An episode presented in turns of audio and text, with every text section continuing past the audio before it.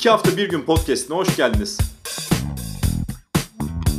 Konuklarımla iki hafta bir günde neler okuduklarını, neler izlediklerini, neler yaşadıklarını konuşacağız.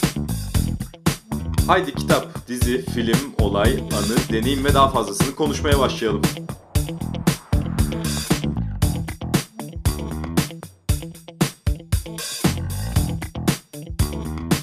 İki hafta bir günün yeni bölümünde konuğum oyuncu, oyun yazarı, tiyatro yönetmeni ve bizi Fransa'da temsil eden Sedef Ecer. Aslında iki hafta bir gün başladığından bu yana Sedef Ecer'i konuk etmek aklımdaydı ama hiç bu kadar hızlı bir şekilde ve hiç aklımda olmayan bir şekilde konuk edeceğimi düşünmezdim. Çünkü hepiniz biliyorsunuz e, Ferhan Şensoy'u Türk tiyatrosunun yaşayan en büyük e, en büyük efsanelerinden, en büyük yeteneklerinden birini kaybettik. 70 yaşında olmasına rağmen hemen herkesteki duyguda çok erken ve çok zamansız kaybettiğimiz yönde. Biraz Ferhan Şensoy'un mirasını, tiyatroya dönük mirasını Sedef Ecer'le konuşmak istiyorum. Merhaba, hoş geldiniz. Hoş bulduk. ben de çok isterdim başka türlü e, tanışalım, başka türlü konuk olayım ama böyle matemli bir şekilde oldu. E, çok acı tabii daha yazacağı çok proje vardı. Olduğunu biliyorum çünkü çekmeceleri doluydu ve e, çalışmak istiyordu onu biliyorum. Şuradan başlamak istiyorum aslında. Tabii konuşulacak çok şey var Ferhan Şensoy'a dair ama şimdi siz de çok yönlü bir insansınız ve Ferhan Şensoy da çok yönlü bir insan. Şimdi neler yaptığını hayatı boyunca baktığımız zaman yazdığı kitaplar, şiirler, oyunlar, e, oynadığı oyunlar, oynadığı diziler, oynadığı filmler, yönettiği eserler saymakla bitmez. Bu çok yönlülük üzerinden başlayalım mı? E, Ferhan Şensoy'u hatırlamaya. Tabii. Tabii tabii. Ee, bir kere tabii evet yani e, şair, tiyatro yazarı, romancı, e, yönetmen, müzisyen, besteci, yorumcu e, dediğiniz gibi. Ama aynı zamanda da e, tiyatroda sahneye koyarken ışığından, kostümüne, dekorundan e, yani her şeyle de ilgilenen bir e, sanatçıydı. Bu e, son zamanlarda biz çok telefonla konuştuk, mailleştik, haberleştik. E, onun Fransızca bir kitabını kitabını çıkarttık burada. Ben de Fransız yayıncıya yardımcı oldum. Tamamen gönüllülük ilkesiyle böyle Ferhan Şensoy tiyatrosu hakkında uzun bir ön söz deneme yazdım. E, Fransız okur onu tanısın istedim bu çok yönlülüğüyle. Ama konteksti de anlatmak gerekti tabii. Siyasal dönemleri açıklayarak işte misal orta oyunu nedir diye dipnot yazarak falan kapsamlı bir çalışma yaptık yayıncıyla. Kendisi de sevdi, defalarca teşekkür etti, eline sağlık dedi. Ve ben o makalede kendisi için yani bütün bu yönlerini anlatırken dedim ki hem absürdün sosyoloğu, hem dil akrobatı, hem büyük stilist, hem siyasi vizyoner gibi şeyler yazdım. Çünkü bunların hepsi vardı onda. Ee, ama sanıyorum bir ki... Daha, bir daha tekrarlar mısınız burayı? Tabii ki, tabii ki. Ee, ben o makalede kendisi için e, dil akrobatı, e, büyük stilist, siyasi vizyoner, absürdün sosyoloğu e, gibi şeyler yazdım. Müthiş. Çünkü Müthiş. Bunların hepsi bir toplam e, bir şekilde vardı onun eserinde. Yani benim için en önemli mesela e, buluşlarından biri e, biri e, dil. Ferhangi diye bir dil yaratmış. O dilin gramerini, kelime hazinesini, santaksını kurgulamış bir yazardan söz ediyoruz. Yani e, mesela bu dilin ilk temellerini şahları da vururlarla atıyor. Çünkü orada ciddi bir yeni lisan yaratma meselesi var. Kelime başlarına M harfi koyuyor. E, siz Türkçe dinliyorsunuz, Farsça dinliyor gibi oluyorsunuz. Ses devamlılıkları var. Dilde küçük oyunlar buluyor, takılar uyduruyor, sesler icat ediyor, metrik sistemle oynuyor, hecelere yer değiştirtiyor, sessiz harfleri arka arkaya dizip bir melodi yaratıyor ve e, Türkçe konuşuyor ama siz Farsça gibi dinliyorsunuz onu. Dahiyane bir şey yani. E, tamamen özgün bir form yaratıyor. Batı tiyatrosunu çok iyi bildiği halde Orta oyunundan Anadolu geleneklerine uzanan formları bununla harmanlayan bence ilk çağdaş tiyatro yazarı. Ee, Jerome Savari'den bu konuda bu bakımdan öğrendikleri çok önemli. Hep ustam diyor. Bugün baktım o da tam 70 yaşında ölmüş. E, ikisi de işte aynı kaderi burada paylaşmışlar. Onun gibi tamamen ritim, tempo üzerine çalışıyor. Ferhan abi büyük bir müzisyen değildi ama çok iyi bir müzik kulağı vardı. Yani e, bu hani saz çalıp iki kuple şarkı söylemekten bahsetmiyorum. Müzikalitesi, yaptığı işin müzikalitesi, tiyatroyu müzikalite üzerinden kurguluyor. Ben mesela yönetmenliğin görselden önce kulaksal bir iş olduğunu ondan öğrendim. Herkes böyle çalışmaz ama Ferhan Şensoy tamamen oyunları partisyon gibi kurgulayan bir bir yazar ve yönetmen. Ee, ve bu tabii yazdığı her şeyde bugün tekrar şiirlerine baktım. Şiirlerinde de var bu müzikalite, oyunculuğunda var. Yani belki de hani dediğiniz gibi o çok yönlülüğünü birleştiren şey kulağı ve müzikalitesi. Ee, çok önemli. Öyle siz, düşünüyorum. Siz Ferhan Şensoy ile 15 yaşında tanışmışsınız değil mi? Sizin hocanız olarak. Evet, şöyle nöbetçi tiyatroya gençleri almak için bir seçme yapıyordu. Ben de e, bir parça hazırlayıp gittim. Fakat çok heyecanlandım ve berbat bir performans gösterdim. Fakat yine de almıştı beni okula. E, tabii ta küçük sahne zamanlarından söz ediyorum. Abimden bayağı büyüktü ama onunla iyi arkadaştı, iyi tanışırdı solculuk yıllarından. Birbirlerini çok severlerdi. Ben de ay Allah belki de onun için aldı, torpil mi yaptı acaba filan diye düşündüğümü hatırlayıp çok üzülmüştüm ama sonradan böyle olmadığını hissettim. Bir şey hissetti herhalde bende ki aldı kadroya zaten 15 yaşındayken bana hemen profesyonel kadroda rol verdi. O yüzden böyle bir e, gerçekten ustam diyeyim, gerçekten ustam. Peki nasıl bir hocadır, nasıl bir ustadır Ferhan Şensoy? Valla sertti bizimle. Yani ben öyle hatırlıyorum. Beni çok azarlardı. Belki de sevdiği için bilmiyorum. Ee, Baya böyle hani e, sahneden indirdiği falan da olmuştur. Ee, fakat ben çok hayrandım. Yani şeyine anlatı biçimine çok hayrandım. Ee, şimdi ne bileyim mesela iyi kurgulanmış mimarisi güzel bir hikayeyi farklı kelimelerle de anlatırsınız. Bu hikayenin gücünden eksiltmez ama Ferhan Şensoy gibi yazarın bir eserini alın baştan sona sahne sahne dramatürjiyi, anlamı bozmadan başka kelimelerle yeniden yazmayı deneyin. Hiçbir şekilde Ferhan Şensoy'un işine benzemez. Ve ben buna çok hayranlık duyuyordum.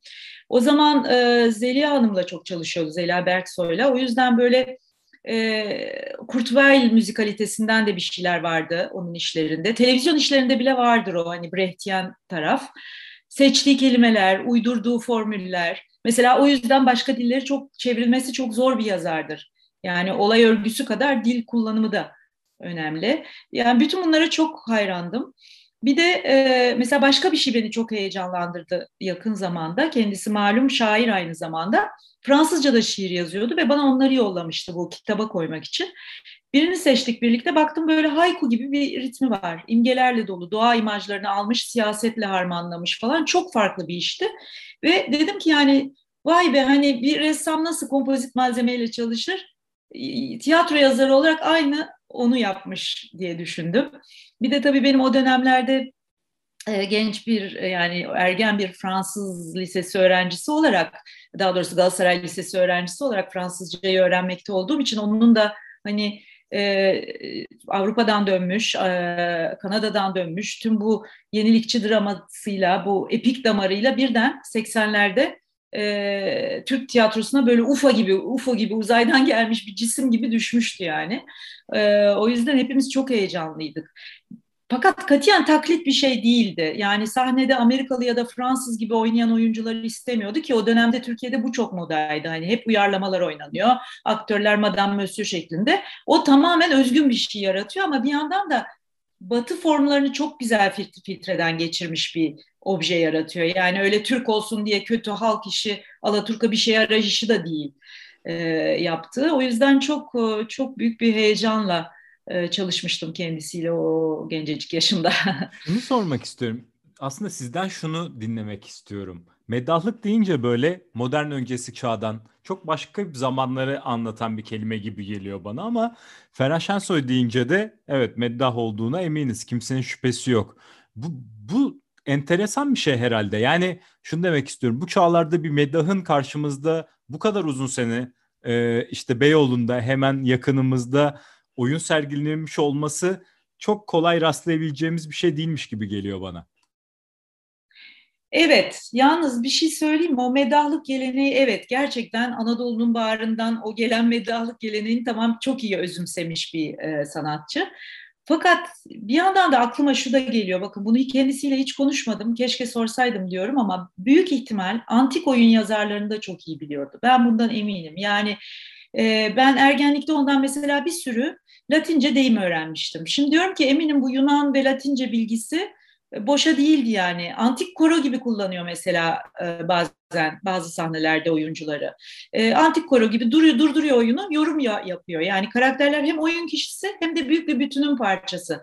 Yine tragedyalarda olduğu gibi böyle e, kader kavramı var. Hani e, tanrılar tanrıçalar yok da şeydeki gibi antik Yunan'daki gibi hani ülkenin kaderi, savaşlar, felaketler, siyaset onlar arkada böyle ilerliyor tarih. Önde de küçücük karakterlerden komedi çıkartıyor. Yani aslında daha da geri gidiyor bence meddahlıktan da anlatabiliyor muyum? Anladım, bence evet. tiyatro tarihini çok iyi özümsemiş bir sanatçı.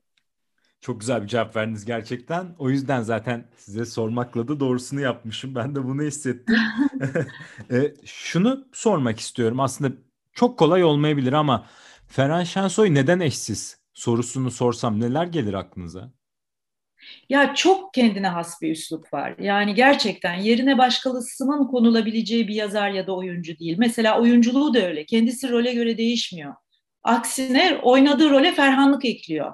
Yani o tonlamaları var mesela biricik, meşhur.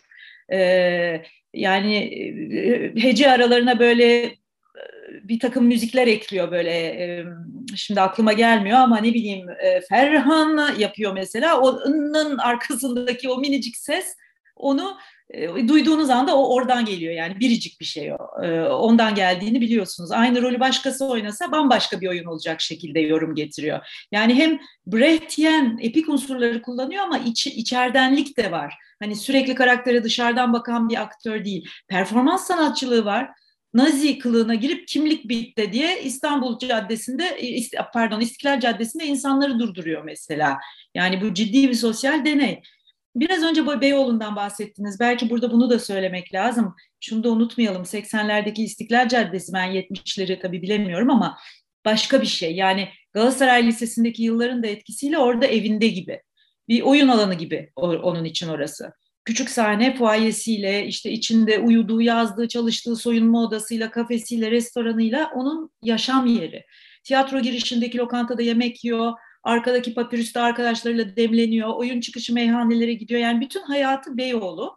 Ve e, orada bir bir damar hissediyor yani politik bir damar ve politik olarak da içgüdülerine çok güveniyor. Yani hep haklı mıydı sanmıyorum politik görüşlerinde ama çoğu kez söylediği her şey çıktı. Ee, bana mesela geçen sene yolladığı bir mailde Diyor ki şahları da vururlar provası, Ferhangi şeyler turnesi ve berbat gündem arasında sıkışmış durumdayız diye bir mail yollamış. Diyor ki sanatçının aydının işi bir anlamda kehanette bulunmaktır. Kehanet biraz dogmatik kaçabilir, geleceğe ışık tutmaktır diyelim. Bakın ben bunlar olacak, memleket buraya gidiyor, kendinize gelin demeyi görev belliyor, belliyorum ve nitekim bu öngörülerim de gerçekleşti diyor. Ee, daha da uzun bir mail ama şimdi çok uzun vaktimiz yok onun için hepsini okumayayım. Ee, yani ben Türkiye'deki pek çok muhalif gibi ne yapacağını bilmeyen insan şaşkınlığını yaşıyorum. 69 yaşındayım, sahnedeyim, direniyorum ve ömrüm oldukça bu kavgayı sürdüreceğim. Pisti terk etmeye niyetim yok. Sevgiler Sedef diye bitiyor mail. Yani arada da bayağı uzun şeyler yazmış. Yani bu bu da onun tekliğini, biricikliğini anlatan bir şey. Ee, çok yönlü bir sanatçı oluşu. Ve bu mektubu da bizle paylaştığınız için teşekkür ederim ayrıca. Ee, o Beyoğlu'ndan gidelim istiyorum. Şu anlamda da aslında e, ses tiyatrosunu ısrarla yaşatması aslında Beyoğlu'nda birçok tiyatro kapanırken o da başlı başına bir direniş. Ve e, aslında orada bir meydan okuma da var. Ne dersiniz? Tabii ki. Bu arada onun, orada da bir şey söylemem lazım. Çünkü bunlar böyle çok romantik falan görünüyor ama para her zaman onun için önemli bir kavram oldu. Savaşması gereken bir şeydi. Tiyatroyu yaşatmak için sürekli bir para akışı gerekiyordu. Tek kişilik oyunun da oradan çıktığını biliyorum. E, ve bu birçok sanatçının başına gelmiş ve motivasyonunu belirlemiş bir durum. Yani bisikletçi gibi eğer durursa düşeceğini biliyordu maddi anlamda. Ne zaman görüşsek muhakkak paradan bir söz ederdi. En son kulisine gitmiştim, yazı konuştuk. Yeni oyunumun konusunu anlattım, hoşuna gitti, bir iki fikir verdi. Sonra yine e, maaşlardan falan söz etti. Yani bu zorluklar biraz da onun çalışma motoruydu. Motivasyonun azaldığı günde bile hastayken bile disiplinle her gün gazeteleri okuyup yazması lazım gündüz. Akşam her akşam sahneye çıkmak zorunda. Bu da belki onu ayakta tuttu diyorum. Yani aynı ustası Savari gibi e, müthiş bir iştahla çalışıp hiç durmadan üretti. Müzikten dekora, kostümden ışığa her şeye koştu. Şu şiirini gördüm bugün. Gene beş parasız macera, koyulduk Bizans yoluna, sıkıdır köhne Bizans, beş parasız geliyorum. Yani para çok önemli bir şey oldu. Parayı sevdiğinden değil, tiyatroyu yaşatmak için. E, o şiirlerinde de yoksulluklarını anlatır, turneleri anlatır, davaları, mahkemeleri anlatır, ayakta durma savaşını anlatır, seyahatleri anlatır, aşklarını anlatır. Onu okumak lazım. Hani Nazım da dersiniz ki hapisteyken aman ne büyük, ne ne kadar hani asil bir şey yaşadı. Adam bana battaniye gönder diyor. Anlatabiliyor muyum? Yani e, bu, bunu unutmamak lazım. O tiyatroyu yaşatmak için deli gibi çalıştı Ferhan Şensoy. Şimdi Türk tiyatrosunda saymaya kalksak çok çok önemli isimler var ve artık hayatını kaybettikten sonra Ferhan Şensoy da oraya eklenecek. O isimlerin arasında eklenecek. Geri dönüp bakıldığında e, nasıl hatırlayacağız, nasıl hatırlamalıyız Ferhan Şensoy'u? Çok kıvrak bir zeka. Yani çok çok hızlı giden bir zeka. Hani bazı insanlar zekidir ama o kadar hızlı gitmez. Onun beyninde böyle müthiş uçuşan kelimeler, dil ustası çok önemli. Ee, siyasi görüşü e, tabii ki tartışılır. Kimilerine, kimileri için tartışılır. E, ama neticede ülkesini çok seven, e, Atatürk'e çok bağlı, e, laikliğe çok bağlı. Belki de en büyük kavgası oydu, en büyük davası oydu. E, çok duygusal aynı zamanda. O sert görüşünün, o keskin gözlerinin arkasında e, sık sık e, böyle bir yaşlı ağlamalı durumlar da söz konusuydu. Çok fazla beraber olduğumu söyleyemem son yıllarda bu yurt dışında olduğum için ama zaman zaman haberleşirdik. Ee, birden telefonum çaldı, telefonumun çaldı ve sesini duydum. Çok oldu. O sesi de malum efsanevi bir ses böyle hafif kısık. Ee, yani çok büyük imza attı. Ee, belki e, ona ilk desteği veren bir başka büyük usta var. Onunla ilgili hani o bir şey bilmiyorum vaktim varsa onu evet, size okuyayım. Kesinlikle çok isterim. Hı. Çok isterim. şimdi şeyi yazmış, Şahları da Vururları son sahneye kadar ulaşmış. Sonunu yazmak için İran'daki gelişmeleri bekliyor. Ondan sonra orada da çok komik şeyler anlatıyor işte. Haldun Taner'e telefon ediyor. Şöyle diyor işte oyunu ona okumak, fikrini almak istediğimi belirttim. Yarın için Divan Pub'da randevu verdi. Heyecanlıyım. Defteri çantaya atıp fırladım evden. Son sahneyi de yazıp buluşsam hocayla daha iyi olur. Düşüncelerimi gezdirerek gümüş suyuna ulaştım. Çantamda Şahları da Vururlar dosyası. Yürüyerek geldim Teşvikiye'den Elma Dağı. Yüreğim küt küt çarpıyor. Sanki sınava gireceğim. Haldun Taner, Taner Divan Pub'un önünde otel kapısından kaldırıma dek uzanan masalardan birinde oturuyor. İliştim karşısına. Oku bakalım oyununu diyor Haldun Taner. Uzun sürebilir isterseniz dosyayı size vereyim. Ben de bir kopya mevcut. Hayır hayır oku vaktim var. Sesim titreyerek başlıyorum okumaya. Bir peygamber sabrıyla sonuna dek dinliyor. Kimi yerlerde gülüyor, gülümsüyor. Çok güzel diyor sonunda. Ağlayacak gibi oluyorum. Gerçekten mi? Evet. Hem çok güncel hem evrensel hem de sağlam bir güldürü. Uydurduğun dil çok güzel. Yalnızca birinci perde sonu bana biraz sert geldi. Ustam başka bir final öneriyor. İki gözümden birer damla yaş süzülüyor. Hüngür hüngür ağlamak üzereyim. Çok güzel bir perde finali armağan ediyor bana tiyatro peygamberi Haldun Taner. Bu oyunu bir tiyatroya vermek istemediğimi kendi düşündüğüm gibi sahneye koymak arzumu dile getiriyorum. Kendi tiyatromu kurmak istiyorum diyorum. Param var mı diyor. Hayır hocam buyurduğunuz gibi olay iki kalas bir heves ama işin fenası bende sadece heves var. Kalas parası bile yok. Gülümseyerek koyuyor elini omzuma. Kolay gelsin yolun açık olsun diyor koy veriyorum dizginlediğim gözyaşlarımı. Elma Dağı sel, Elma Dağı sel aldı, gondolla döndüm Teşvikiye'ye. Yani hep böyle bir şey var. Birden böyle e, imgeleminde Elma Dağı sel alıyor, ortalık Venedik oluyor, gondolla dönüyor. Yani en heyecanlı yerde bile böyle bir imgelerle, imajlarla bir e, dünya yaratıyor. E, bu büyük bir yetenek gerçekten. E, benle de tatlı tatlı dalga geçerdi ergenliğimde kiralık oyunda oynarken ayağıma uyan ayakkabı bulamamıştık. Böyle 42 numara ayakkabıyla prova yapmıştım. Ne zaman görüşsek büyük ay- ayaklı kadın geldi diye dalga geçerdi benimle. Ee, çok çok e, çok sarsıldım ya yani e, gerçekten bugün bütün gün onunla birlikteydim. Ee, biz, bize de anlattığınız için çok teşekkürler. Ben de bugün Münir Özkul'la ilgili yaptığı bir konuşmayı izledim. Ee, YouTube'da dinleyenler de e, izleyebilirler, dinleyebilirler. Münir Özkul'dan bahsederken o kavuk hikayesinde bayağı gözyaşlarına hakim olamıyor. Böyle gözlerinden yaşlar akıyor ve o şekilde anlatmaya devam ediyor. Gerçekten de yani o sert görünüşün ardında dediğiniz gibi belli ki çok duygusal bir insan var ki zaten bu kadar fazla eserde çıkabilmiş o duygularla. Sesinde de vardı o biliyor musunuz? Böyle e, yani ağlıyor mu gülüyor mu bilemediğiniz bir entonasyonu vardı böyle hecelerin arasına koyduğu o gırtlaktan küçük sesler.